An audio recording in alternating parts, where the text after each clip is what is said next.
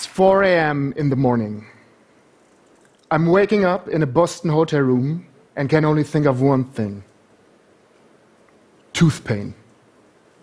One of my ceramic inlays fell off the evening before.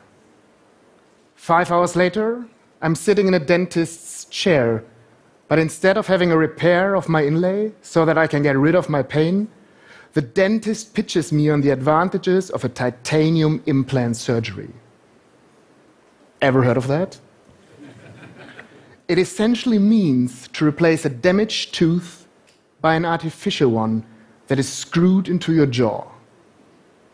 Estimated costs for the implant surgery may add up to ten thousand U S dollars. Replacing the ceramic inlay head before would come at eight hundred U S dollars. Was it my health or the money that could be earned with me that was the biggest concern for my dentist? As it turned out, my experience wasn't an isolated case.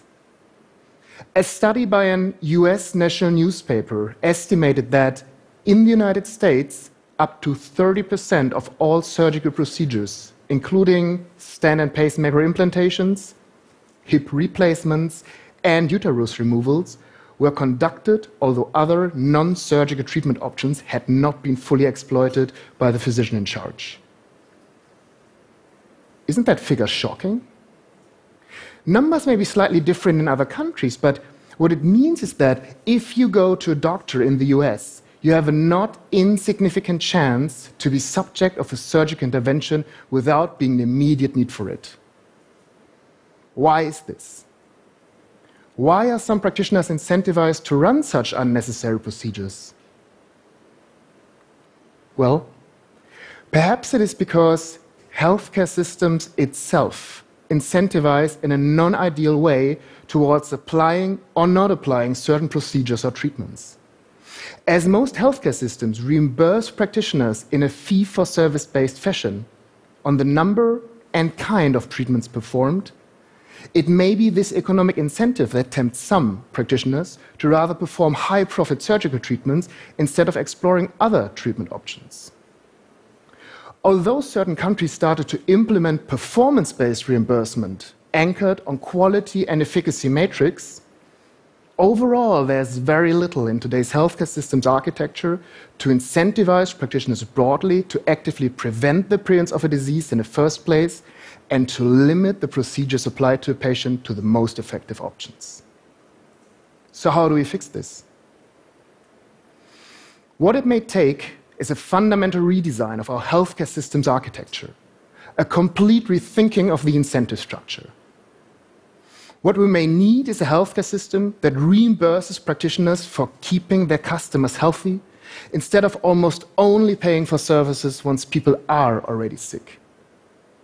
What we may need is a transformation from today's system that largely cares for the sick to a system that cares for the healthy. To change our current sick care approach into a true healthcare approach. It is a paradigm shift from treating people once they have become sick to preserving the health of the healthy before they get sick. This shift may move the focus of all those involved, from doctors to hospitals to pharmaceutical and medical companies, on the product that this industry ultimately sells. Health. Imagine the following. What if we redesign our healthcare system into one that does not reimburse practitioners for the actual procedures performed on a patient, but rather reimburses doctors, hospitals, pharmaceutical and medical companies for every day a single individual is kept healthy and doesn't develop a disease. In practical terms, we could, for example, use public money to pay a health fee to an insurance company for every day a single individual is kept healthy and doesn't develop a disease or doesn't require any other form of acute medical intervention. If the individual becomes sick, the insurance company will not receive any further monetary compensation for the medical interventions required to treat the disease of that individual, but they would be obliged to pay for every evidence-based treatment option to return the customer back to health. Once the customer is healthy again, the health fee for that individual will be paid again. In effect, all players in the system are now responsible for keeping their customers healthy, and they're incentivized to avoid any unnecessary medical interventions by simply reducing the number of people that eventually become sick. The more healthy people there are, the less the cost to treat the sick will be, and the higher the economic benefit for all parties being involved in keeping these individuals healthy is. This change of the incentive structure shifts now the attention of the complete healthcare system away from providing isolated and singular treatment options towards a holistic view of what is useful for an individual to stay healthy and live long.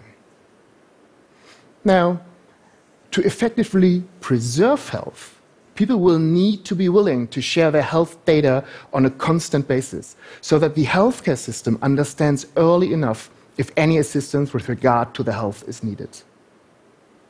Physical examination, monitoring of lifetime health data, as well as genetic sequencing, cardiometabolic profiling, and imaging-based technologies will allow customers to make, together with health coaches and general practitioners, optimal and science-guided decisions for their diet, their medication, and their physical activity to diminish their unique probability to fall sick of an identified individual high-risk disease. Artificial intelligence-based data analysis and the miniaturization of sensor technologies are already starting to make monitoring of the individual health status possible. Measuring cardiometabolic parameters by devices like this, or the detection of circulating tumor D N A in your bloodstream early on after cancer disease onset, are only two examples for such monitoring technologies. Take cancer. One of the biggest problems in certain oncological diseases is that a large number of patients is diagnosed too late to allow them to be cured, although the drugs and treatments that could potentially have cured them are already existing today if the disease had only been detected earlier. New technologies allow now, based on a few milliliters of blood, to detect the presence of circulating tumor D N A and thus the presence of cancer early on in a really convenient manner. The impact that this early-stage detection can have may be dramatic. The five-year survival rate for non-small cell lung cancer, when diagnosed at stage one, which is early, is forty-nine percent. The same when diagnosed as stage four, which is late, is below one percent. Being potentially able to prevent a large number of deaths by something as simple as a blood test for circulating tumor D N A could make certain cancer types a manageable disease, as disease onset can be detected earlier and positive treatment outcomes can likely be increased. In two thousand twelve, fifty percent of all Americans had a single chronic disease, resulting in eighty-six percent of the three trillion dollar U S healthcare budget being spent for treating such chronic diseases. eighty-six percent.